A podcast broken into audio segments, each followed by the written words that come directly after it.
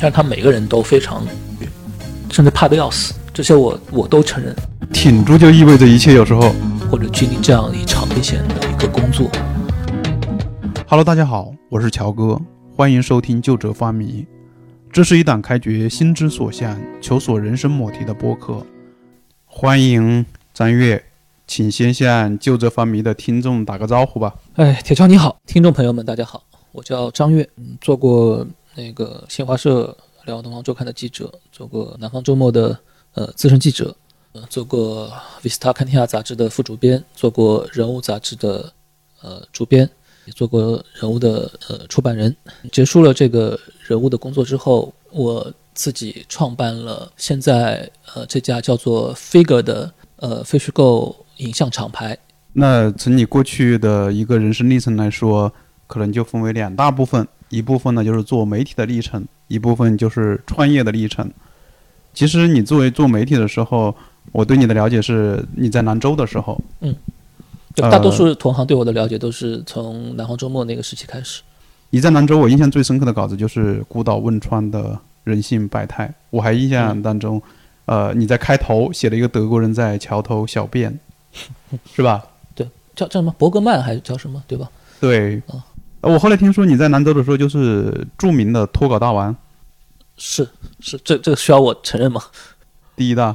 呃，没有没有，另外两大脱口大王其实都比我要更厉害。一位是前南方周末评论部总监啊、也做过呃新闻部总监的郭光东，然后另外一位是南方周末历史上最著名的高级记者吧，李海鹏。哦，海鹏也脱稿啊。呃，就是呃当时内部有这么一个说法嘛，就是光东的评论版、海鹏的特稿版和张悦的头版，就是三大等不起，就是南方周末三大等不起，就是三个脱稿大王啊。但是其实我觉得你们都是特别勤奋的人。我印象当中是海鹏在零三年的时候，他写出了他的成名作《举重冠军之死》。那一年我看他在年底做了一个总结，他在全年写了四十三篇稿子。我记得好像你也说过，就是在南方周末有段时间，可能三分之一的头版都是你写的。呃，我觉得勤奋这个夸奖有点受不起，包括其他那两位这个呃，我我其实非常尊敬的朋友和同事啊，就我们仨可能都不是那么勤奋的人，就是在刻板印象中很勤奋的人，尤其是我跟海鹏可能都相对是挺懒散的那种，就特别希望自己能做一个散仙的那种人。勤奋呢是属于就是我们仨可能都是对文字有呃一定的洁癖或者呃有一个自己的标准吧，以及尤其后来你像海鹏也他是人物的第一任主编嘛，然后光东是我们的领导，对，他是整个集团的几本刊物的出品人，就是我们的目标和标准都很高。逼着自己得足够勤奋、足够用功，才能达到这样的一个目标。那你其实，在二零零八年写完汶川地震之后，你就去了 Vista 看天下。对，哦我记得是奥运会之后吧，呃，应该是那就八月底喽。二零一八年的2008 10月年啊，对对，对不起，二零零八年的十月份，我记得是去的 Vista 看天下。就整个奥运报道之后啊、已经到秋天了。嗯后来又去了人物杂志。那现在回过头来看，你对哪一段的工作经历的评价最高？呃，因为前两天我们一起去听了那个老狼的呃，在北京的那个时光流转的专场演唱会啊，在五棵松，就是整个人陷入了某种就是怀旧的情绪嘛。所以在这个时刻，如果让我评价的话，呃，可能就是南方周末的那个时期，因为那个时候自己最年轻嘛，精力旺盛，然后呃，对整个世界仍然带有着呃一种强烈的好奇心和表达欲、创作欲。人总是会怀恋自己电池还是满格的状态，所以虽然每段经历都不一样，然后自己都会有不一样的感受，但是在这个维度上，我可能更怀念南州那样一个永远年轻、永远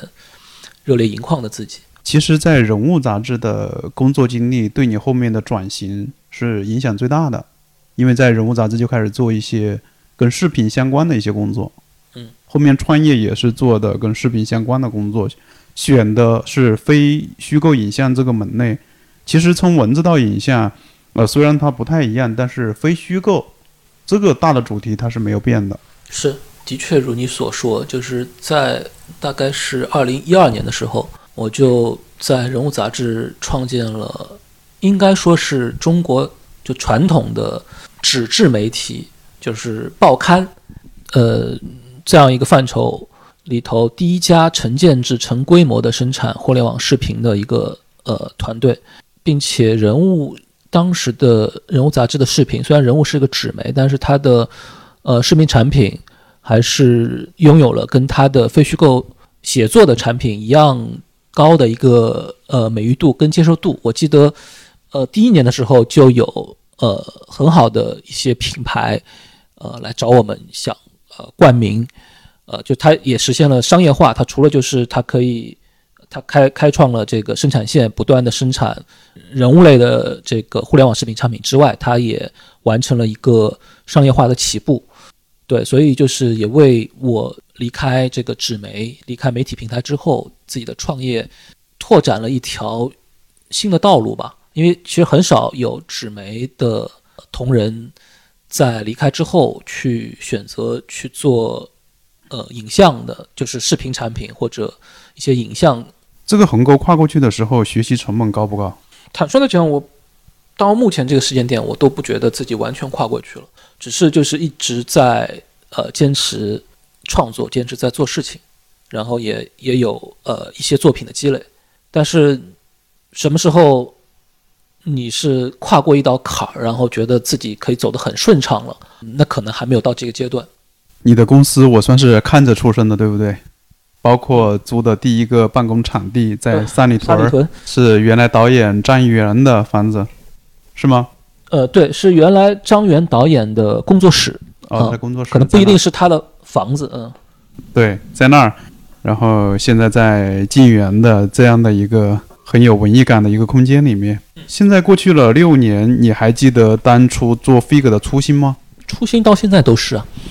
就是我觉得可能不适合做一个好的。商人，呃，不适合做，比如说公关，呃，不适合做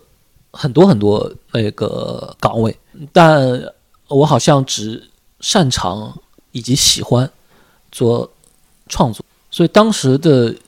转型对我来讲是一个自然而然的事情，就是从一个非虚构写作的一个领域转到非虚构影像的领域。但其实还是在做一件可以称得上是非虚构的一个事情。对，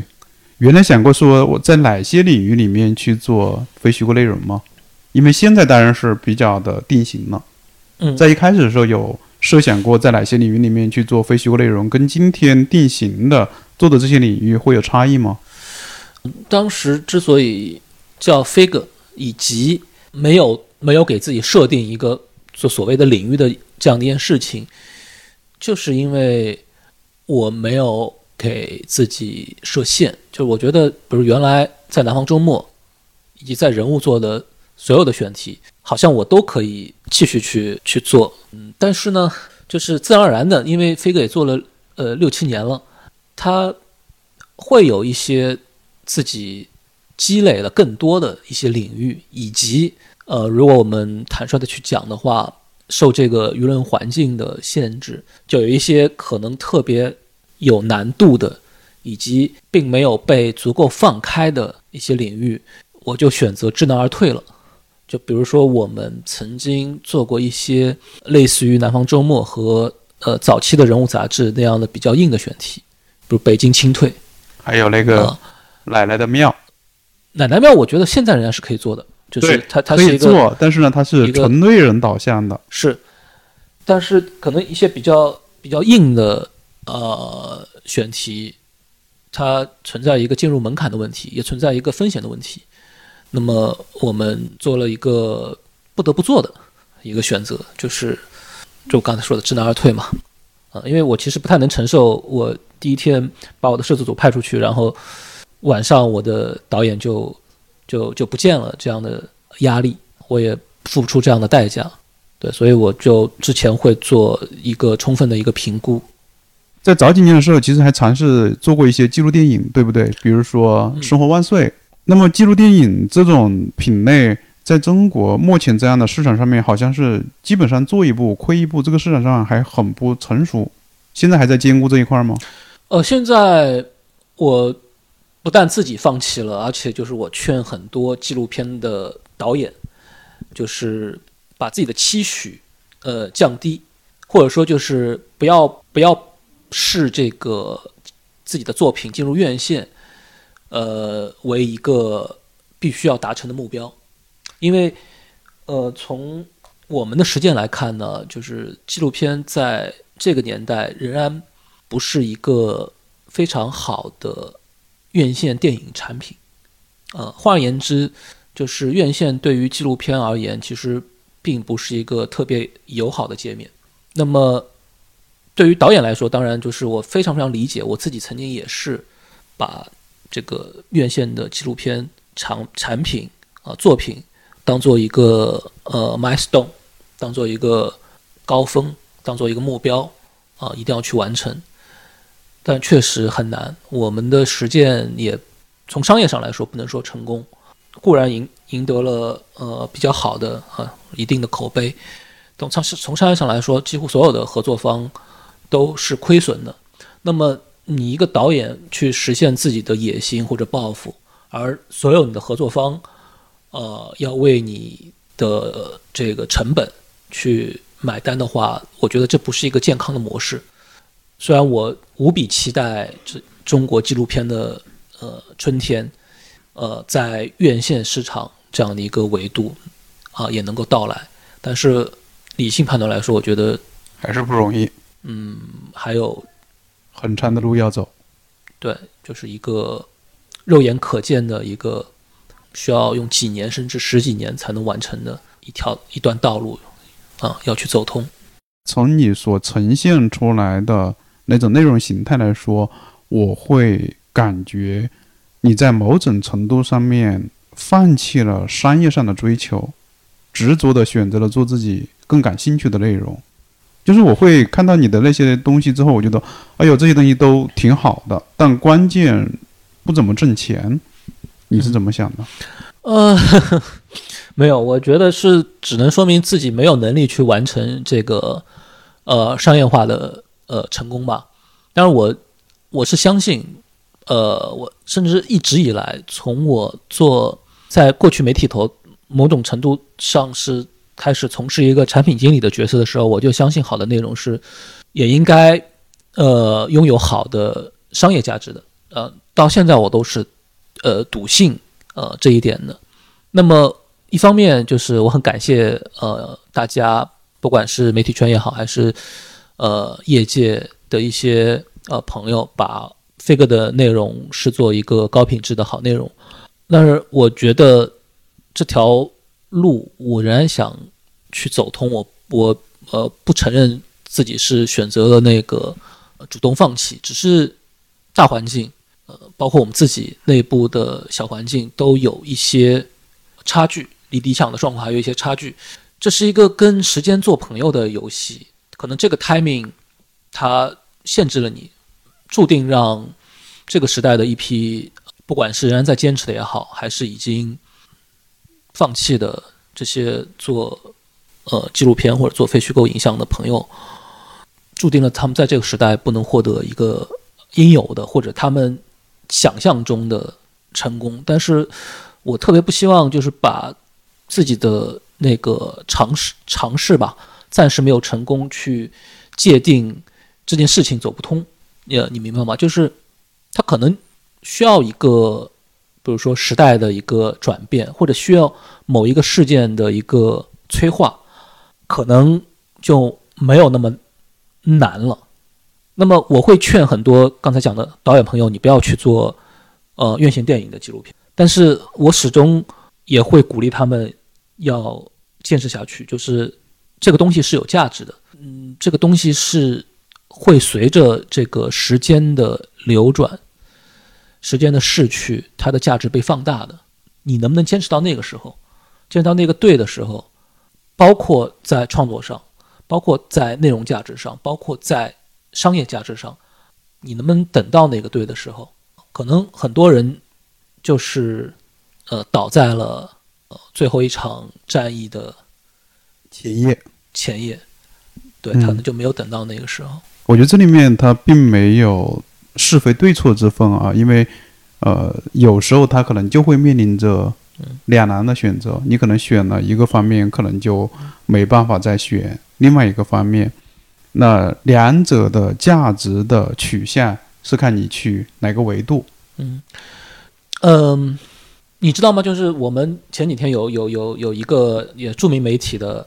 呃一群呃老同事聚会嘛，呃，我们会后就就就他们他们就是吃完饭那个喝了一点酒，但是感觉都没有尽兴，然后就转移到我的工作室来喝茶聊天啊，然后有有的人就坐在你现在这个位置上聊起来，就是现在这些人的从事的事儿啊，以及就是过去曾经在媒体圈叱咤风云的这些名字啊，他们现在分别在做一些什么事儿。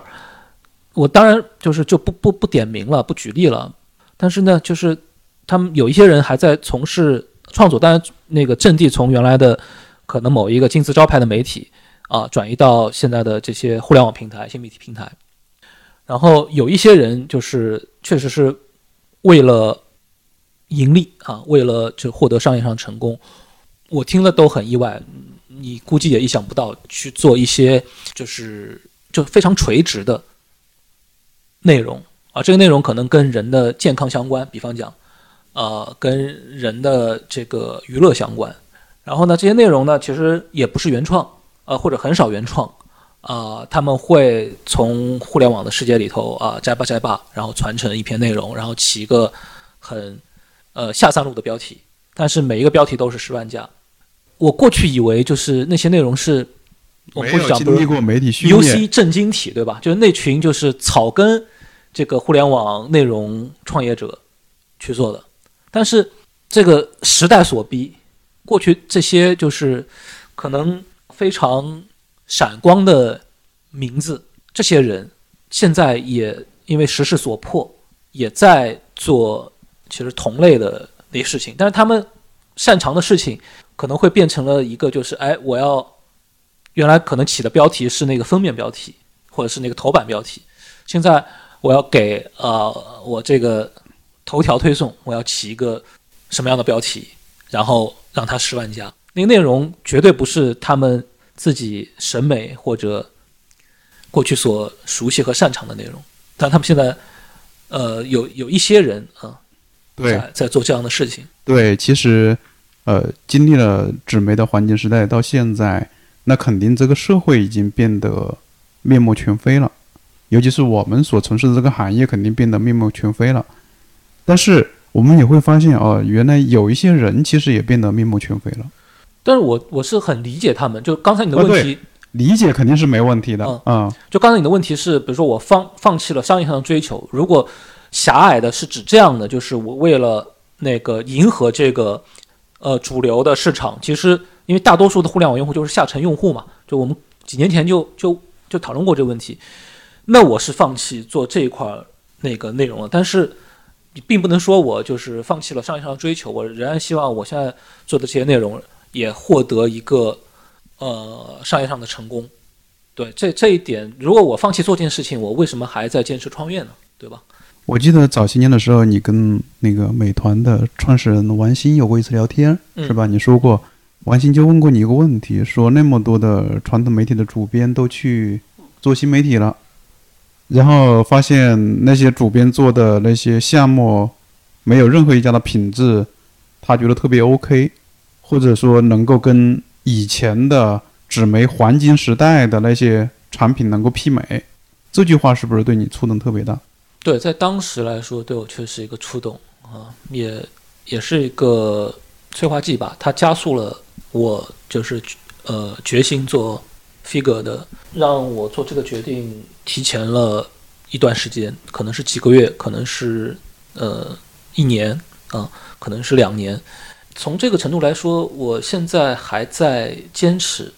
呃做这样的一个事情，我不敢说它达到了一个很高的境界，或者达到了一个什么样的高度，但是始终是按照我内心自己的标准在创作。创业这个事情好像对你的影响还挺大的，是吧？包括呃出来之后的第一份创业，可能遇到的一些事情，对你生活也造成了不小的影响。然后现在创业过程不聊了。对这个就不聊了，做的一些事情，呃，也会给你带来比较大的一个压力，甚至能够感觉到，就是有时候你是会呃比较焦虑的，甚至是比较沮丧的。那现在过了六七年，这种焦虑感和沮丧感还存在吗？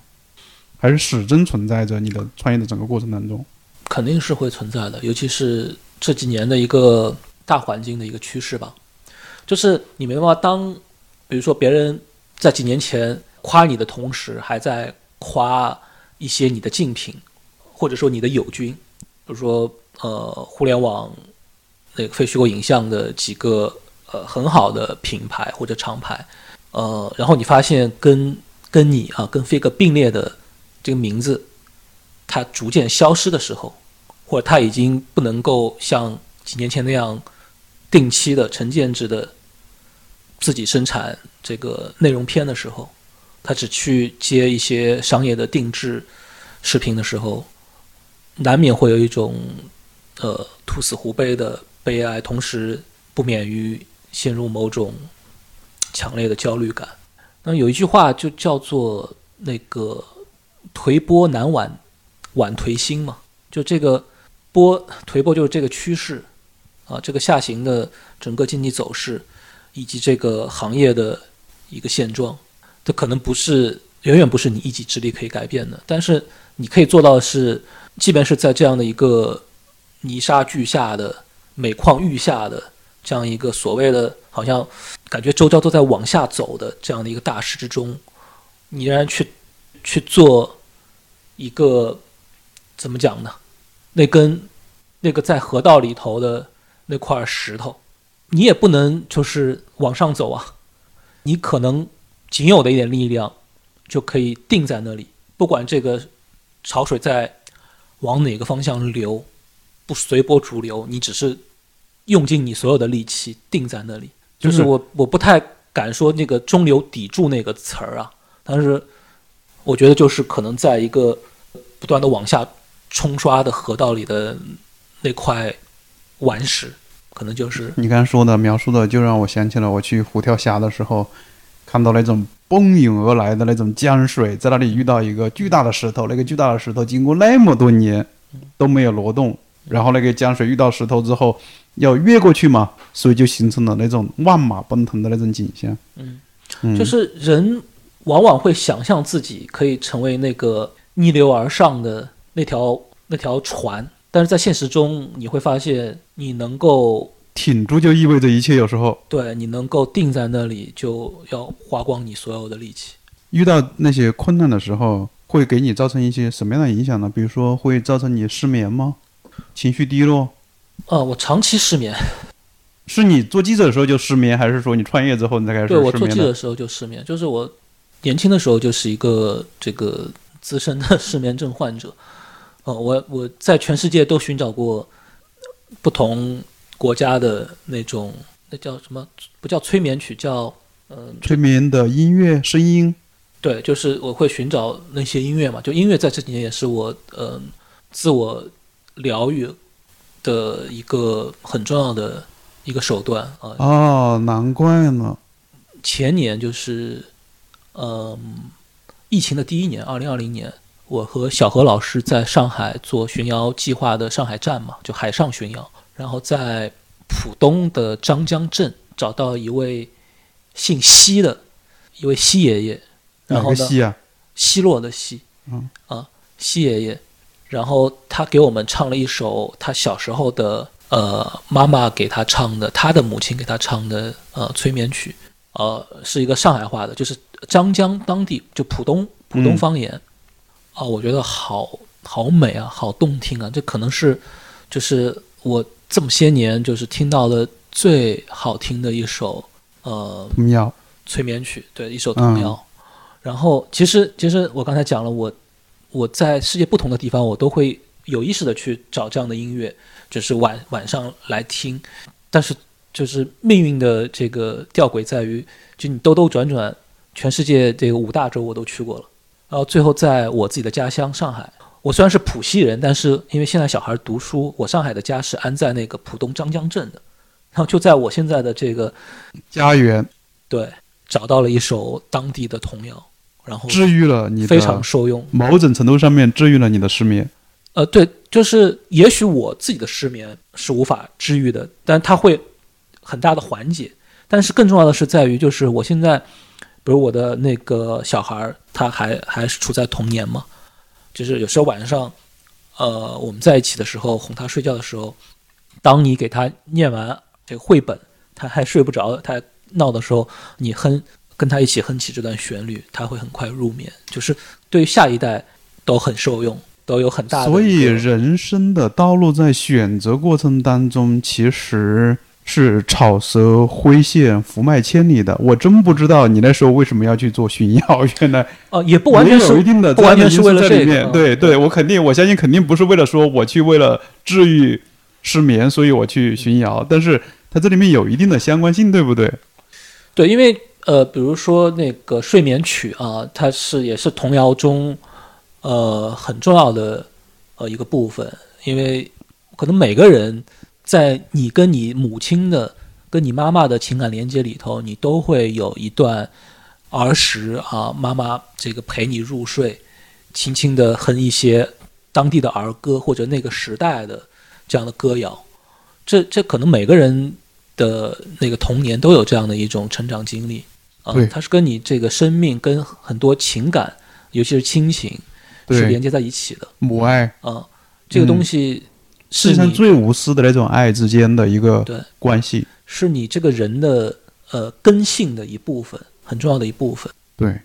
所以后面就很多跟乐队的一些合作，跟一些民谣歌手的一些合作。嗯，是在去年还是在前年？应该是在前年吧。邀请痛仰乐队去贵州海港。是这个整个这个项目是你策划的吗？怎么这个事情的起因是你吗？对，就是我也是在网上刷到的嘛。一开始就是跟很多人一样，在网上刷到，就后来后来成为好朋友了。就顾雅老师，海港小学的这位呃人民教师，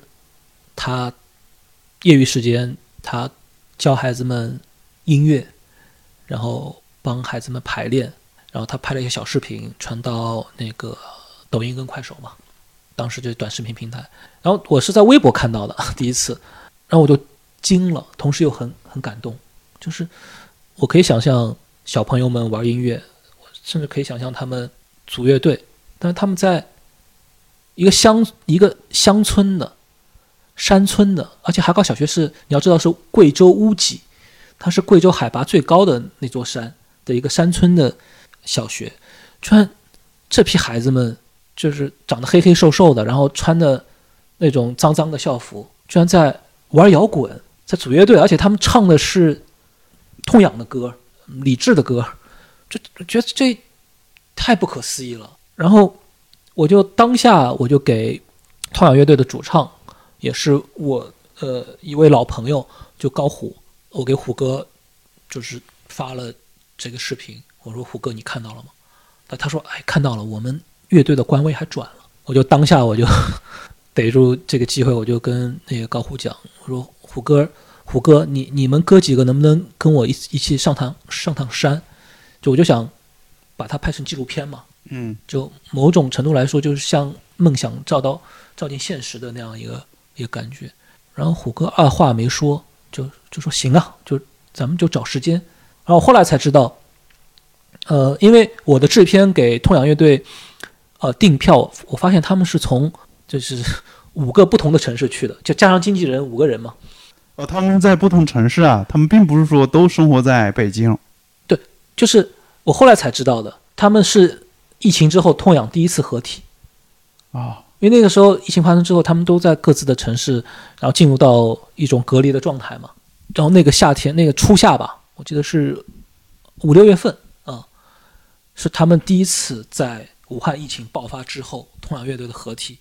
这个是二一年对不对？二零年啊，哦，二零就就武汉那一年，二零年，嗯，所以我也很很感慨，我觉得这好神奇啊！就是就所有人的善善意，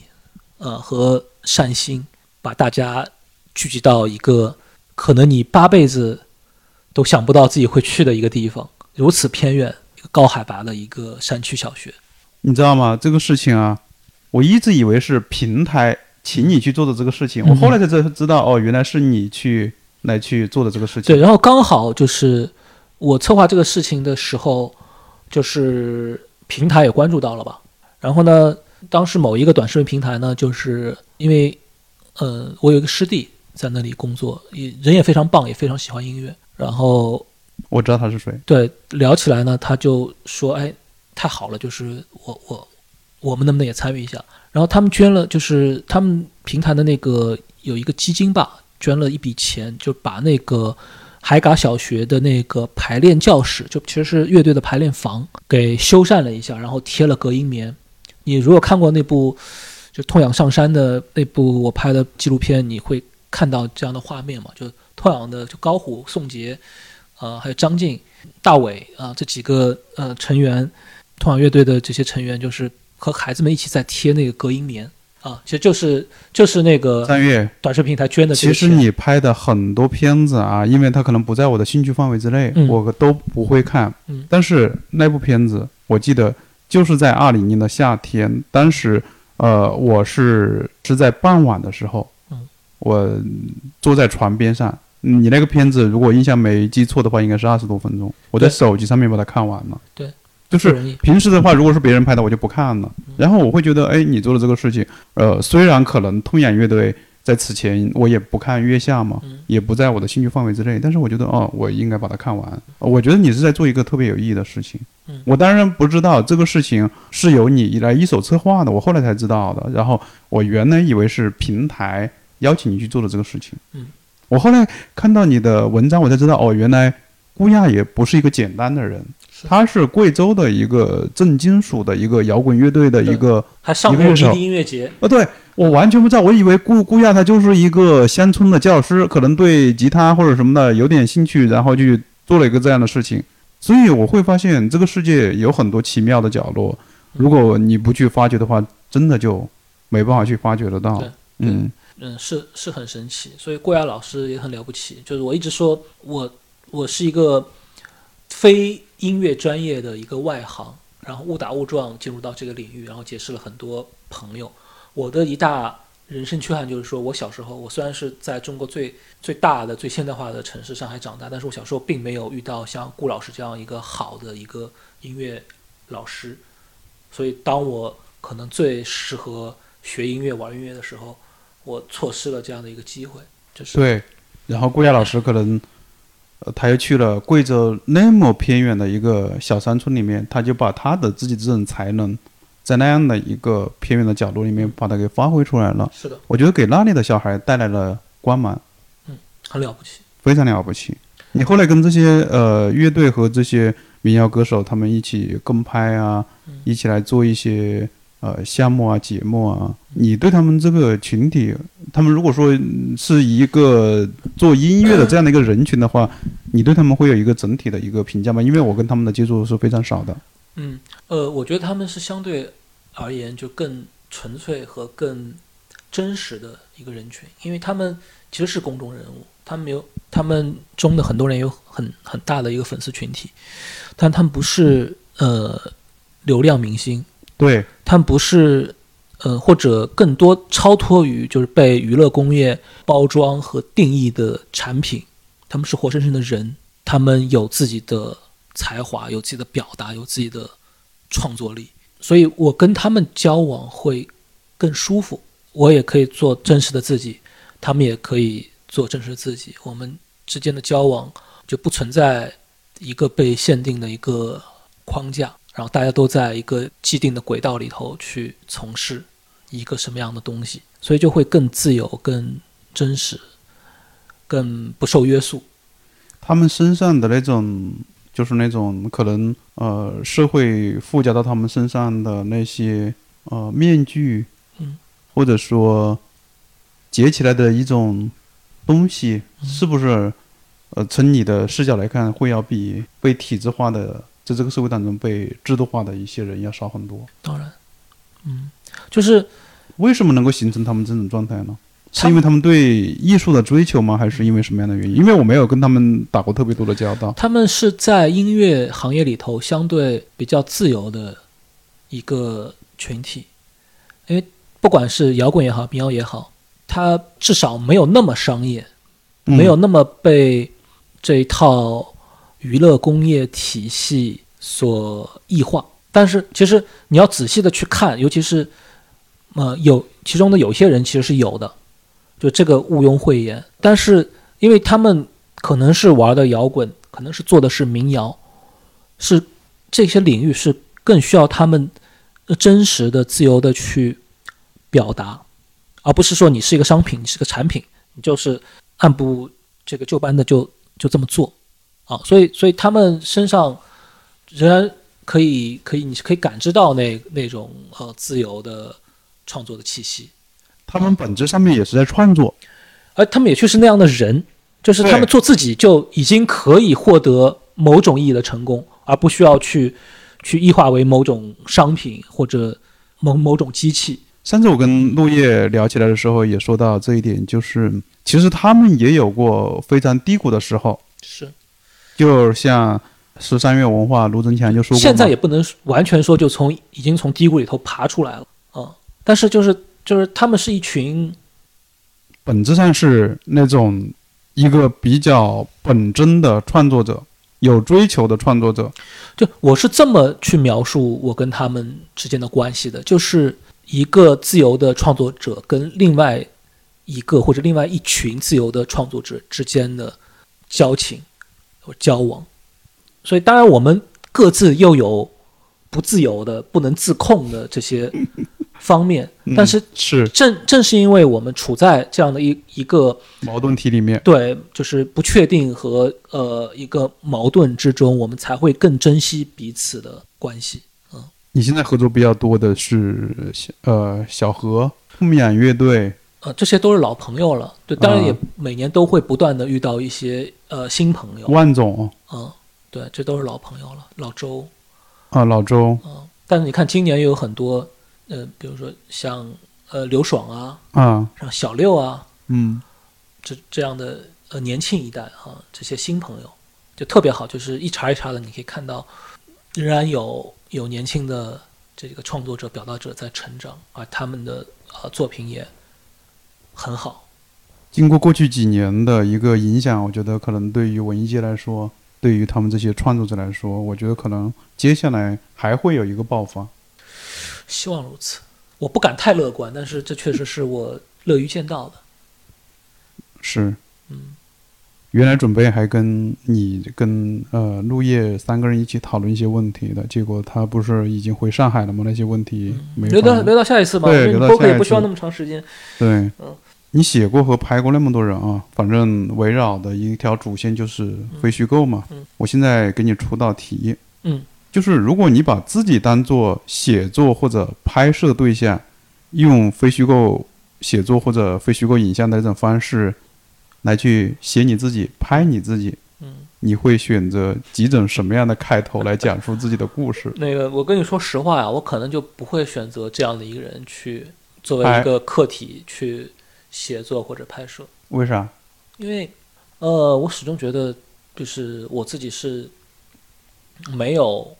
一个极致的表现力或者某种人格魅力的。呃，我更容易被那种呃具备这些素质的人，呃，更容易被他们所打动，然后我更愿意去亲近和表现他们。比如，拍摄太多了，就是你刚才提到的这些，其实都是啊。不管是小何老师，其实我已经拍了一部他的长片了，虽然他他并不算是流量很高的一个歌手，但是我觉得他做的事情，包括他这个人，其实很动人、很迷人，甚至啊，虽然我并不一定赞同他所有的那个呃事情或者他的他的言论、他的表达，但是我会被这样一个人吸引，我愿意去帮助他啊、如果我我有这个能力的话啊、或者就是我我去呈现他，我去表达他，像狼哥就老狼，我昨天发了一个朋友圈，我觉得就是我跟他嗯交往也好，包括我这一次前天晚上我去看他的这个吴克松的这个、呃、演唱会嗯。我就会不断的想到，就当年就是只有十五岁，然后揣着十块钱，呃皱巴巴的，跟你攒了好久的一一个十块钱的一个票子，然后去音像店去去买那张《恋恋风尘》专辑的那个那个自己，就当年十五岁那个少年，你就想不到若干年之后，你会跟你少年时期的这样的一个偶像吧，或者这样一个心中隔得很遥远的人，对你，你会发生那么密切的呃一些交往啊，你跟他一起旅行，一起呃把他一起成为工作伙伴，然后一起唱最土的乡村卡拉 OK，所有的所有的这些里头播的这些视频的画面全是盗版的，或者就全是很很土、很很民间的土，味视频啊，呃土味 MV，但是我们唱的不亦乐乎啊，这些所有的这些事情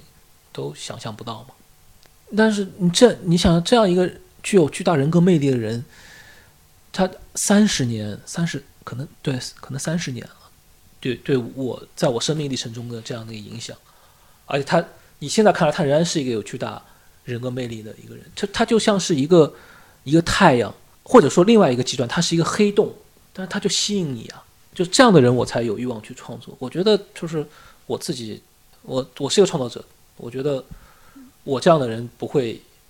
不会吸引我自己作为一个创作者，对，去去表达。就是你会觉得你自己没法吸引到像你这样的对创作者去创作，有这种创作的欲望，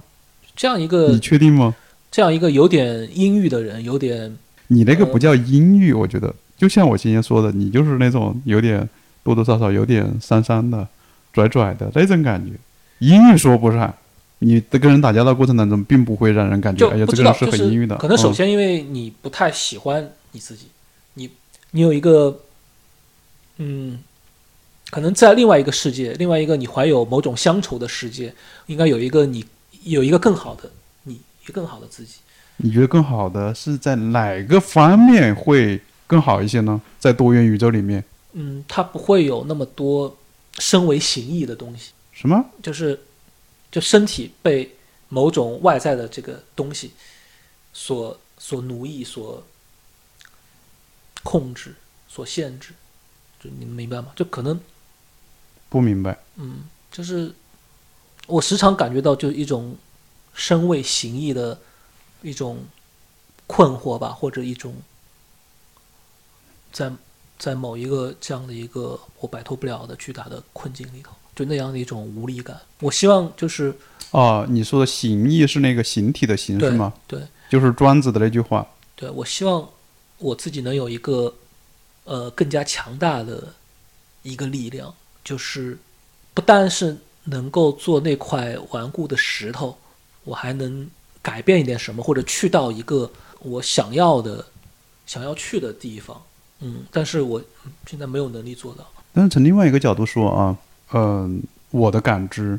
那也许你正是因为处于一个相对比较矛盾、比较有困境的状态当中，所以你被迫去做选择，你能做什么？然后被迫去做出的这种选择，恰好定义了你是个什么样的人。这种，我觉得这种价值它，对啊，它就是不应该去被忽视或者说被抹杀的。也许你会觉得啊，那如果说我没有这些困境，那我可能会更好一些。那你有没有想过，也许正是这些困境，让你在选择的过程当中，变成了一个更加有意义的一个人呢？这一点我是认同的，就是我原来在因为你会有，就比如说像你要去武汉的那种冲动，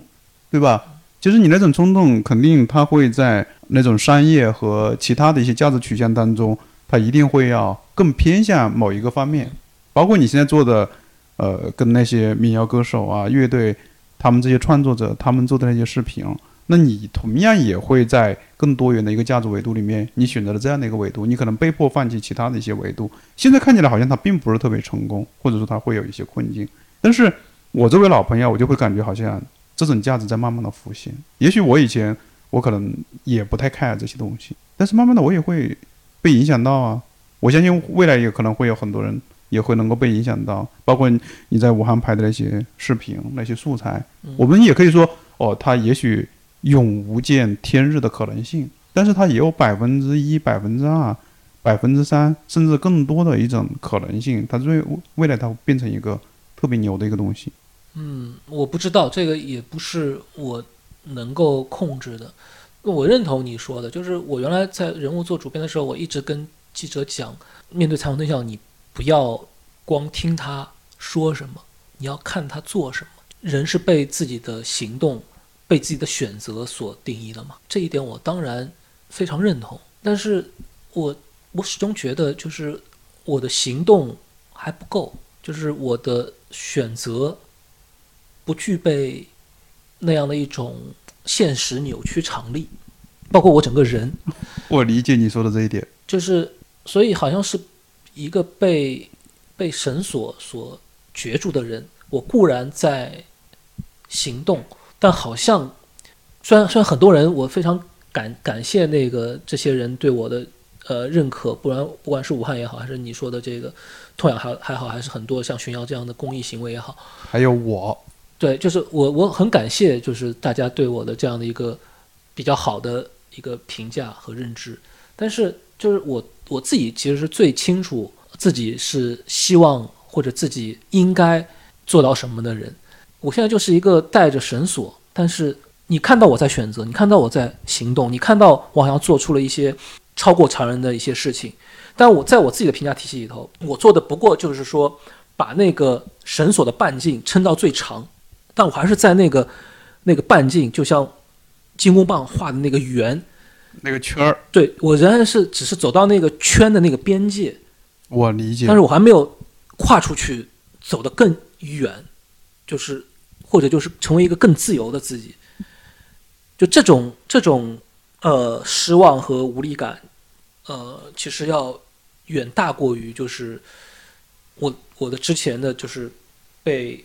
被你们这些朋友和外界一些一些人所好评的那些那些行为，所以所以这可能就是人人的一个自我局限吧。有一天，就是我如果可以跨越这个边界，我一定会会有一个自我肯定的一个东西的，因为我我是需要这样的一种呃自我肯定跟激励的，我是需要这样一种获得感跟成就感的。是不是跟那些歌手们还是有区别的一点是，他们在很多程度上面他们是老天赏饭吃。当然，就就是都是有有自己的天赋的嘛。对，嗯，我觉得他们在天赋这一点上面，可能跟很多人还是不太一样的。当然，跟他们的选择也有关系啊。但是，我觉得是不是跟他们的天赋有非常强的一个关系？因为人作为个体，肯定都有困境嘛。你在这里说到你的困境，那我相信。你把那个话筒递到他们嘴边上面，让他们去谈，他们肯定他们有他自己的困境，是吧？我觉得每个人都是应该都是有困境的，生于天地间。所以我觉得我还没有逃脱那个“义”字。嗯嗯，对，就只有只有这个人自己知道自己嘛。你的你的自我感知其实是是比外界的评价要来的更真实的。就是有一天我可以可以。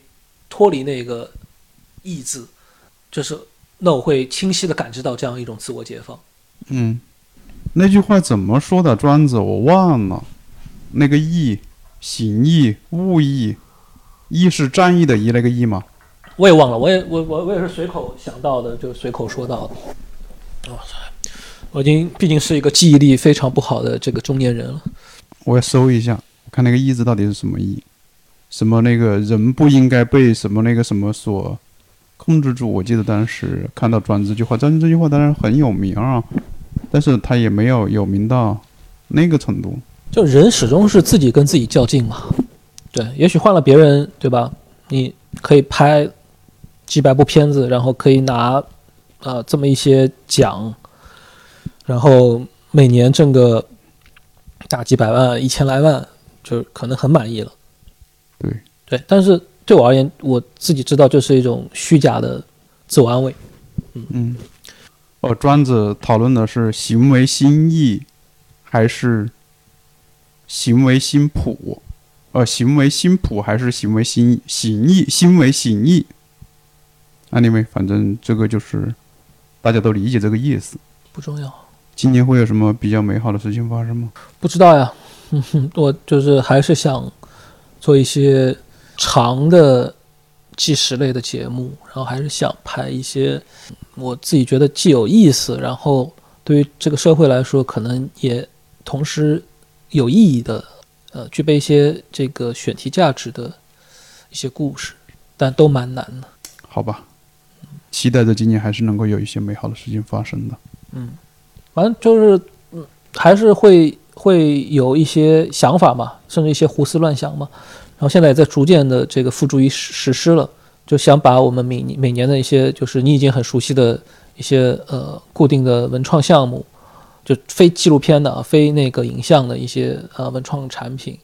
去做更多的尝试啊，从日历啊，从呃书啊，呃就日历书嘛，嗯，然后。做更多的，比如说一些，打个比方，一个文艺潮牌，就是会出很多周边，包括衣服、包括裤子、包括鞋、包括帽子，甚至包括项链，这些东西都在都在设计。